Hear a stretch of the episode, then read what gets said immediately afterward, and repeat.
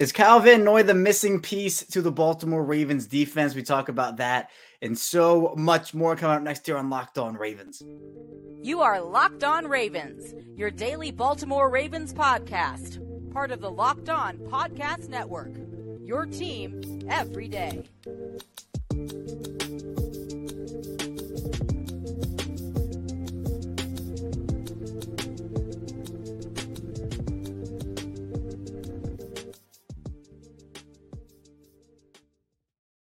Welcome into another edition of Locked On Ravens, your daily Baltimore Ravens podcast. I'm your host here, Kevin Ostreicher of Ravens Wire. We're here on the Locked On Podcast Network, your team every day. Thank you so much, as always, for being here, tuning in and making us your first listen every day on Locked On Ravens. We are free and available all podcasting platforms, including here in video form on YouTube if you're here watching the show. It's the same show, though, both audio and video form. So if you're an audio listener, thank you for tuning in as well today. Today's episode of Locked On Ravens is brought to you by LinkedIn. LinkedIn Jobs helps you find the qualified candidates you want to talk to faster. Post your job for free at LinkedIn.com slash LockedOnNFL. LinkedIn.com slash LockedOnNFL to post your job for free. Terms and conditions apply. And so, yeah, we're, we're going to be talking a lot about the Ravens today, as we always do here on the show. But it's a little different because uh, I hope everybody had a good Friday, because it was a, was a busy Friday, wasn't it, for this Ravens team? They signed Melvin Gordon. Kyle Van Noy visits the team. And we're going to be talking about both Van Noy and Melvin Gordon today, also Rashad Bateman and J K. Dobbins. But talking about first, Kyle Van Noy is the missing piece of this Ravens defense, the final piece of that puzzle in the Ravens defensive room. Then second, we're going to be talking about Melvin Gordon, his analysis, my analysis on the move. If I liked it, if I didn't, we did talk about this a little bit on the live show we did on Friday night. So if, if you're tuning in after the live show, thank you so much for doing that. And we do go live every time there's a Ravens move, and we'll be going live after every preseason game, every regular season game, hopefully every playoff game, hopefully every Super Bowl game as well that this Ravens team plays. So turn notifications on for that. Then we'll be talking about J K. Dobbins, Rashad Bateman updates, what's the latest on those guys. So planning to talk about on the show. Let's first get into Kyle Van Noy, though. At the time of this recording, at least, nothing has happened. The Ravens have not signed him. There hasn't been any movement or news outside of that the Ravens, you know, they visited with him, or the, the report is that they visited with him.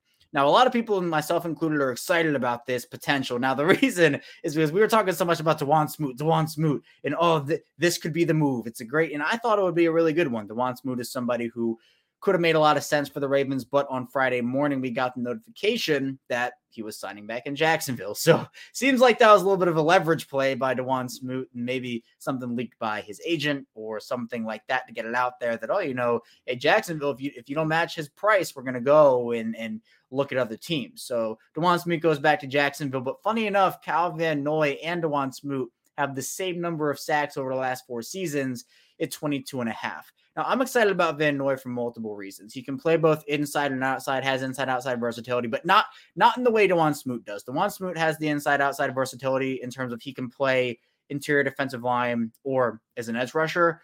Kyle Van Noy, he can play as an inside linebacker or an outside linebacker. Now, the Ravens don't really need inside linebacker depth, right? They have Roquan Smith, Patrick Queen, Trenton Simpson, Malik Harrison, et cetera, et cetera. But it's nice to have the versatility and, and certain looks you can deploy Kyle Van Noy here, maybe in certain situations that would warrant that. But where I like Van Noy is as a pass rusher, and people are kind of wondering, why would they bring in a Van Noy when Hugh, Justin Houston is right there? Maybe they go after J- Jadeveon Clowney. Why, why Van Noy? Van Noy is a savvy veteran, two-time Super Bowl champion. He knows what it takes to win. He is a leader both on the field and in the locker room by all accounts. And he, you know, he's had his fair share of experiences. People look at, at the resume for Kyle Van Noy, and it might not blow you away as much as like Justin Houston. Justin Houston has a ton of sacks in his career. Kyle Van Noy, thirty-three and a half sacks ever since coming to the league in twenty fourteen. Now, part of that is the fact that particularly in New England, he played mostly inside linebacker. That's where that versatility comes in. Played outside linebacker with the Chargers, you know, played some outside linebacker with the Dolphins, and obviously some in New England as well. But Justin Justin Houston has, you know, all these gaudy ten-plus sack seasons. Kyle Van Noy doesn't have that. You know, over the past four seasons, six and a half sacks, six sacks, five sacks, five sacks. But at this point, he's probably one of the better options for what the Ravens are looking for. And he's he's not young. Kyle Van Noy is not young. He's thirty-two years old. But compared to Justin Houston, it is he, he's young compared to Justin Houston. And my whole theory about, well, why would they look to go younger when they already have in a guy who is older but is still producing. My my thing is that it feels like with Justin Houston, much like we talked about with Calais Campbell for so long, we kind of got to start managing the snaps. And we kind of saw that to an extent where you don't want to have a guy perform super well in the beginning of the season. Well, you do. You want to have him perform really well throughout the entire season, but you don't want to have, you know, great start and then immense fall off. We literally saw that with Justin Houston last year, right? Had nine sacks before the bye week, was on a tear, was, you know, incredible. And then just kind of fell off a cliff, had zero point five sacks, missed out on his incentive. You don't want to have that. And now that Justin Houston is a year older, look, I would love Justin Houston back in Baltimore. I'm not saying that I'm opposed to it. If if that's the move they make, I'd be totally happy. But I'm saying the difference between a Van Noy and a Houston is with Van Noy, the Ravens would be less inclined. I think they'd be less worried about trying to manage snaps early on in the year. Do you only play Justin Houston in certain third down pass rushing situations? Do you keep him on the field for consecutive series at a time? With Kyle Van Noy, you don't have to worry about that as much, if at all. Kyle Van Noy has also been very – he's not only versatile, he's been very available for, for the teams he has played on over the last four seasons, seventeen games, sixteen games, fourteen games, fifteen games going back from twenty twenty-two to twenty nineteen. So, you know, here and there has, you know, missed a couple of games, but he still is very durable. He has thirty-three and a half career sacks, as I talked about, four hundred seventy career tackles as well, ten forced fumbles, three interceptions. So while he, you know, does have the versatility, he's not necessarily a turnover machine, I guess. Does have one forced fumble at least in every season since twenty eighteen, a career high of three forced fumbles in twenty nineteen with the Patriots. But, you know, coming from, he's a Belichick guy, comes from a Belichick system. And I think for what the Ravens are looking for right now, obviously you want to have players who contribute in, in huge ways. They go out there, get as many sacks as they can. But if, and obviously there, there are a lot of ifs with the Ravens this year, if Odafe Oweh and David Ojabo can produce even to seventy-five percent of what I think the ideal expectations are for them, you don't need a Van Noy to go out there and get you ten sacks. He can be a situational leader who, you know, maybe not as like situational, situational as Justin Houston would be based off of snaps and, and situations, but someone who goes out there when called upon, makes big plays, timely plays, can be a leader on and off the field for you, because Odafe Oweh and David Ojabo hopefully are taking the leaps that we all hope and expect they will. So the, look, the reason why Justin Houston, the reason why Houston had to step up so much last season, not that he wasn't good, not that he couldn't do it. Well, it was because no one else really did in that outside linebacker room. Odafe Oweh was not producing the way that we expected him to. David Ojabo wasn't ready yet. Tyus Bowser was still coming back from his injury. There, there was a lot of, oh, well, Oweh's going to be the guy. And then Oweh wasn't the guy. So I think coming into the year, if you remember, I think a lot of people had penciled in Oweh had kind of surpassed Justin Houston to, for a lot of people as that number one pass rusher. And then Houston kind of jumped him right back because Oweh wasn't producing. So this year, if it is Van Noy, like it just makes a lot of sense, because to me, I, I've said it ever since the Ravens signed Rock Ya-Sin, I have pounded the table to say, yeah, sure, corner's still a need. It would be great if they signed somebody in that room, but you know, who is it? Bryce Callahan, is it Chris Harris Junior? Who knows? But I've been saying that edge has been the team's biggest need since the Ravens signed Rock Ya-Sin. But just because you you essentially cannot be three deep at the position, Baltimore seemingly knows that. They've, they've been looking, again, DeJuan Smoot, now Kyle Van Noy, Justin Houston. You know, you could make an argument that, hey, even if it's not Kyle Van Noy, if it is a Houston, if it is a Clowney, if it is a Yannick Ngakoue even, that could be like the final piece if, again, if the young corners can step up, if Odafe Oweh and David Ojabo can can take steps, if the young defensive line can do this, that, and the other. But I, I would really like the Kyle Van Noy signing personally because of the versatility, the production, the age, which is not young, but it's not Justin Houston old, I guess. And that's not a shot at Justin Houston, by the way. Justin Houston's a Locked On Ravens legend here in, in the Locked On Ravens uh, community. But I do feel like Kyle Van Noy, if, if the Ravens were to move off of Justin Houston, Kyle Van Noy would be a very nice replacement for him and essentially just give the Ravens another option at pass rusher. That's really what they need right now. Coming up in the second part of the show, we'll be talking a little bit about Melvin Gordon, my analysis on that move, talking about why it's, it's meh, it's kind of a meh move. What's good about it? What's bad about it? We'll talk about that coming up next here on Locked On Ravens. But first, this episode is brought to you by LinkedIn. And these days, every new potential hire can feel like a high stakes wager for your small business. It's really important that you get your hires right, and you want to be one hundred percent certain Do you have access to the best qualified candidates available? That's why you have to check out LinkedIn Jobs. LinkedIn Jobs helps you find the right people for your team faster and for free. And LinkedIn's helped me a ton personally in my life. I, I have a ton of friends and family members who also have used LinkedIn to find jobs or just look and reference their site for other jobs. LinkedIn is a really great tool you can use, and it's super easy to use it. And also create a free job post over on LinkedIn Jobs. You add your job, the proper hashtag hiring frame to your LinkedIn profile, spread the word that you're hiring. They have simple tools you can use like screening questions to make it easy to focus on candidates with just the right skills and experience. So you can really prioritize who you'd like to interview and who you would like to hire, and starting the year strong. It's really important to do that. And the right team member might be able to help you do that. It's why small businesses at LinkedIn Jobs number one, delivering quality hires versus leading competitors. LinkedIn Jobs helps you find the qualified candidates you want to talk to fast about your job for free at linkedin.com slash LockedOnNFL, uh, statement.com slash LockedOnNFL to post your job for free. Terms and conditions apply. We're back here. It's our second segment of Locked On Ravens here on Monday. Kevin Ostreicher still here with you on, on a very exciting week, right? This, this is training camp week. We've waited so long.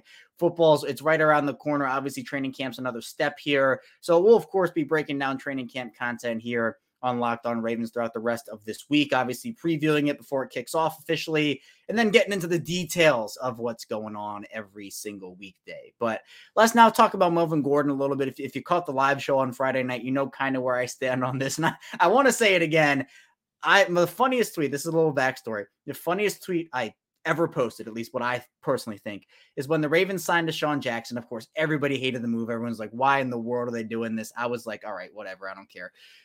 I found highlights of his longest catches. The first one was from like two thousand nine. And all I said in the tweet was, this is the Ravens' newest wide receiver, DeJuan Jackson. And it was, all the responses were like, these are highlights from the Obama administration. And I was, I was dying. I, I love that tweet. So now every time the Ravens sign a veteran, I try to go back and find like the oldest highlights I can and be like, oh, this, it's an absolute steal for the Ravens. So I did that with Melvin Gordon, and some people didn't realize it was a joke. So I wanted to say it was a joke. It was really funny because look, Melvin Gordon, Wisconsin Melvin Gordon was my guy. He was my guy coming out of that draft class. I was obviously Todd Gurley was in that draft class too. I, I wanted the Ravens to, to draft Melvin Gordon. Unfortunately, did not happen. Now Melvin Gordon, you know, he's played for the Chargers, played for Denver, won a Super Bowl on the Kansas City practice squad last year, comes over to the Ravens, and it's a move where I'm just kind of sitting there like, okay, I sounds good, I guess. Like, Gordon's not a needle mover to me. It's a move that I kind of give like a C, C minus. I It's a one-year deal, reportedly up to three point one million dollars. And when you when you hear the up to, usually there's some form of incentives. Now, we don't know the base salary, at least at the time of this recording. Maybe the the specs have been updated since this, but right now we don't know, you know, how much of it is guaranteed, how much of it is incentives, what the incentives even are. So that that will, I think, give a little more insight. But Gordon is someone who struggles with fumbles, is actually not a terrible pass catcher out of the backfield. And we do know that Todd Monken, you know, the Ravens have kind of been pumping up. Oh, hey, we're going to, you know, get the running backs more involved in the passing offense, and we're going to make that a big part of the game this year. So Gordon does fit that skill set. Only had ninety attempts, three hundred eighteen yards, two touchdowns last year with Denver. That was three point five yards per carry over the course of his career. Obviously that started in twenty fifteen with the then San Diego Chargers. He's accumulated one thousand five hundred sixty-seven carries and had six thousand four hundred sixty-two rushing yards, fifty-five touchdowns.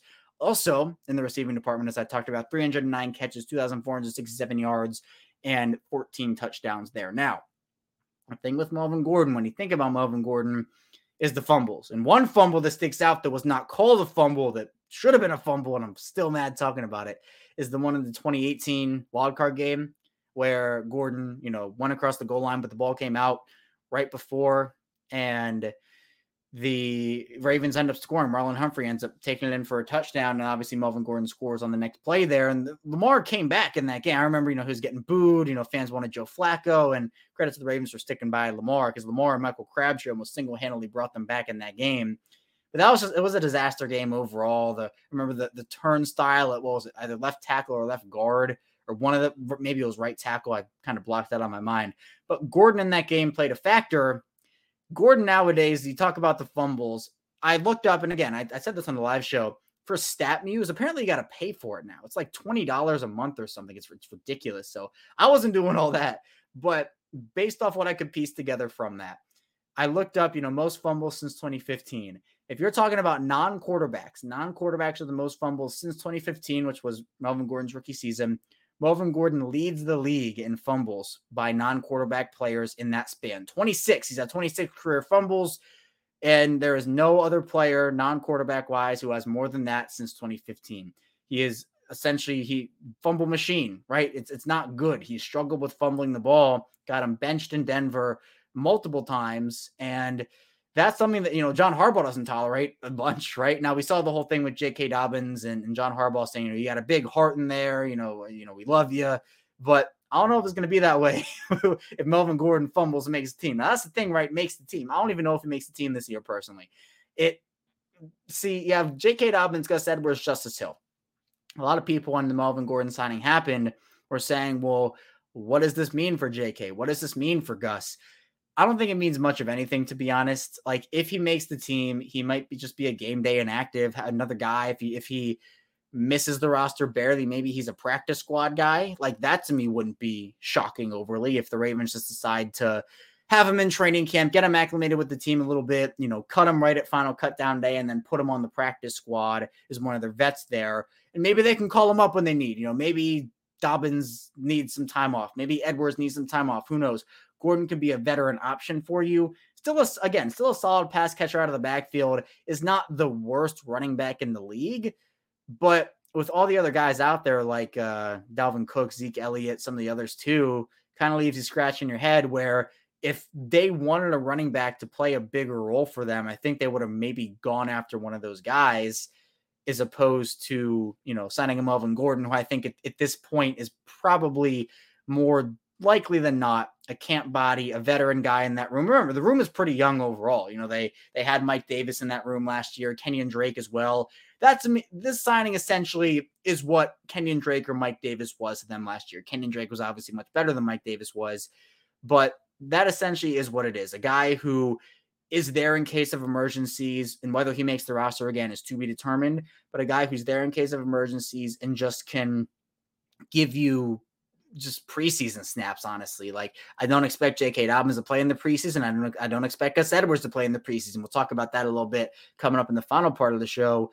But if you maybe start with Justice Hill in the preseason games, go to Melvin Gordon in the middle, and then end with Keaton Mitchell, maybe that's what they want to do. And I'm, I'm a big Keaton Mitchell guy personally. I, I love what he brings to the table. I've Dante Demas and Keaton Mitchell. If you've been listening to me, if you're an everydayer, you know, those are my two undrafted free agents. Those are my guys. But I think that right now, Baltimore added someone who is not going to make a huge impact this year. Maybe he, maybe there are injuries and maybe he has to, but at this point, I'd probably just give the move a C, a C minus. It's, it's just like a meh move to me. Like, some people are saying, this is, this is the worst move ever. Melvin Gordon, he's, he's awful. He's terrible. Again, I'll, I don't think he's good. Like, I don't think he's good anymore. Like, he's not what he was in his prime, but you know, for somebody who maybe just come in, give you a couple of quality snaps here and there, it's fine, I guess. Like, oh, Kyle Van Noy again. I would be much happier with Kyle Van Noy if that signing happened than I was when Melvin Gordon was signed. So that's where I am with that. But coming up in the final part of the show, we'll talk about Rashad Bateman updates, J K. Dobbins updates, also previewing a bit of training camp. So be sure to stay tuned. A lot still to get to on Locked On Ravens. We're back here rounding out Locked On Ravens here on a Monday. Again, super exciting week here. Kevin Ostreicher still here with you as training camp is, oh, it's right on the horizon. It's, it's coming up. I'm really excited about it. And, you know, football feels like it's so, it's been so long. February is such, you know, so far in the past now, like, you know, where I was in February versus where I am now, it's so long. So now that we have a training camp now right up against, or right there now, it's exciting.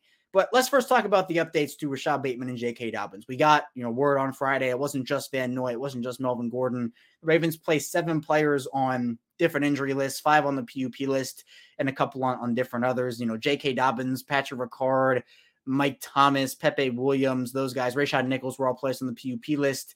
Tyus Bowser was also placed on a list, and then you had uh, Rashad Bateman, who was placed on the did not report list. And people are kind of, you know, out of everybody who was put on those lists, those seven guys I just mentioned, people were freaking out about Rashad Bateman and freaking out about J K. Dobbins. Now, luckily at the end of the article, like the press release the Ravens put out, they they said that, you know, hey, Eric DeCosta has spoken to Rashad Bateman and he expects him to be present very, very soon. And on Sunday night or Sunday evening, we got the word that Rashad Bateman was activated from the, the did not report list. So that in itself is good news.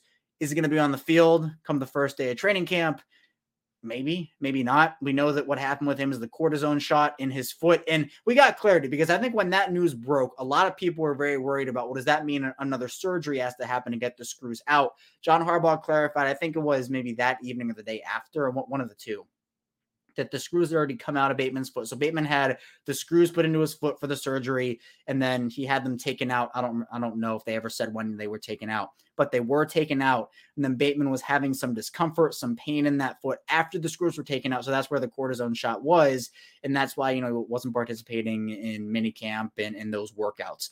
So that, that was much better news than if the discomfort was happening with the screws in, and then there had to be another procedure, or the screws hadn't come out yet, and they had to take him out, and that was that recovery.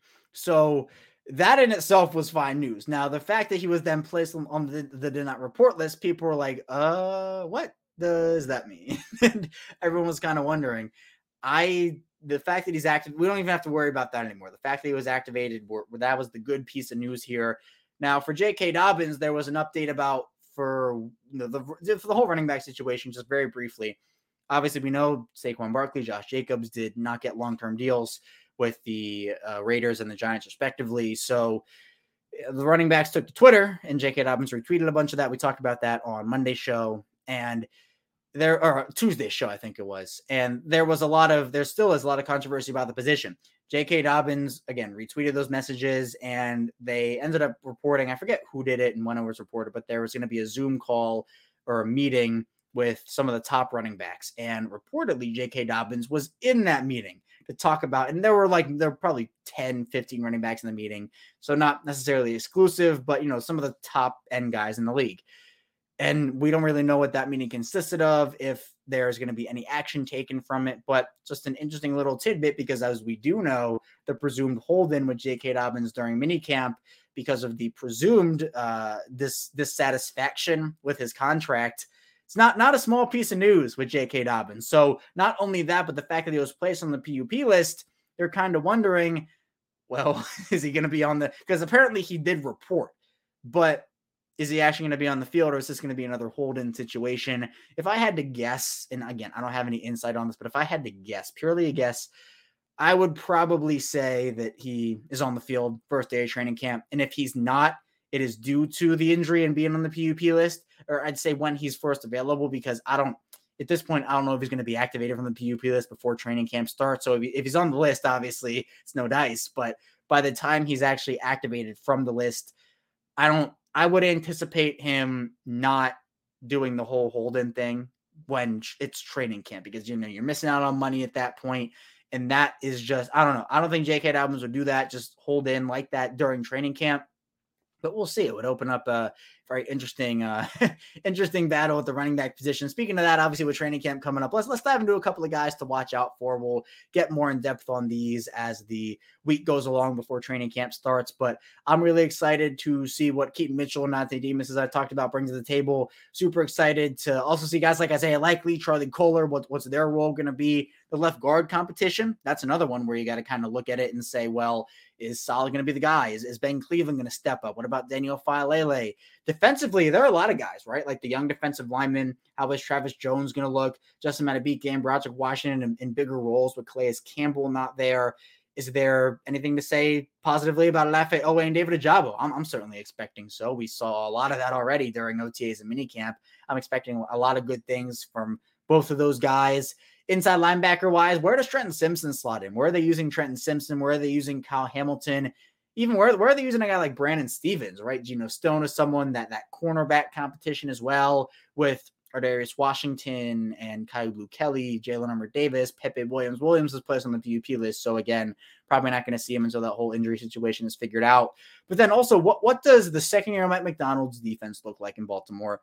And what does the first year of Todd Munkin's offense look like? The whole thing. And obviously, I'm super excited for Odell. Obviously, Bateman, if he's on the field, super excited for him as well. And Lamar, right? Super excited to see Lamar and figure out kind of where his comfort level is as, as training camp goes along. There's no quarterback competition in terms of the starter, but the backups, you know, Tyler Huntley, Anthony Brown, Josh Johnson, those guys I think will all be competing a little bit. So it's going to be exciting to kind of figure out where these guys slot in. Obviously, preseason's gonna we're gonna learn a lot about these guys as well. There are also a couple of undrafted corners that, that I really like. So maybe a guy or two could make a huge impact during the preseason and, and make the roster that way. But Todd Munkin's offense, just they're not going to show everything in training camp, right? Like they're, they're not going to do that. And preseason is very vanilla. You, you don't you don't show your hand in the preseason because it's just not worth it, right? Those games don't count. Now, if you remember, the Ravens do have that massive preseason winning streak that I think I think a lot of people are just ready for it to end because it, it's a storyline every single season, and it's like, oh, the Ravens are such tryhards and they win in the preseason, and I'm like, well, the Ravens like it's, they do. The thing that every other team does. They don't play their starters a full four quarters every preseason game. But it's not like they're try-harding it or anything. Like the Ravens didn't even play their starters last preseason. They still won the games they played. So not only training camp and, and the Owings Mills practices, but also the joint practices with the Commanders. That's going to be really big as well, just to figure out, you know, because it gets really boring and tiring, and you kind of get fed up with playing the same guys over and over and over again in every practice. So you want to get a, a taste of new competition, and that, that's what these joint practices are. So it's really exciting. Again, it's fo- football has been a long time coming, right? We obviously M L B's in full swing. The Orioles have kind of made this transition a, a little bit easier for basketball. I'm big Denver Nuggets guy, if you don't know. So them winning the championship was huge, and me watching that playoff run. But life is just not the same without football in it. So I'm excited for it to come back here. And of course, again, five days a week on Locked On Ravens. We'll be covering it here for you. We'll go live after every Ravens move, every Ravens game. And, you know, even after probably the, the stadium practice, we'll probably go live after that too. So turn notifications on audio and video form for that. If you're an everydayer, I really appreciate you tuning in every day, listening, supporting. If you're new to the show, I hope you enjoyed. Welcome in, and hopefully you come back. You can subscribe audio and video form, same show. And if you're somewhere in the middle, thank you for your support as well. Tell a friend, tell a family member if they're They're Ravens content. They want that. You know, if they're a Ravens fan or also a fan of an opposing team. But thank you so much for tuning in today to Locked On Ravens. When we get back here tomorrow, more Ravens content, of course. So be sure to stay tuned for that. Plenty to talk about on Locked On Ravens. See you right back here tomorrow.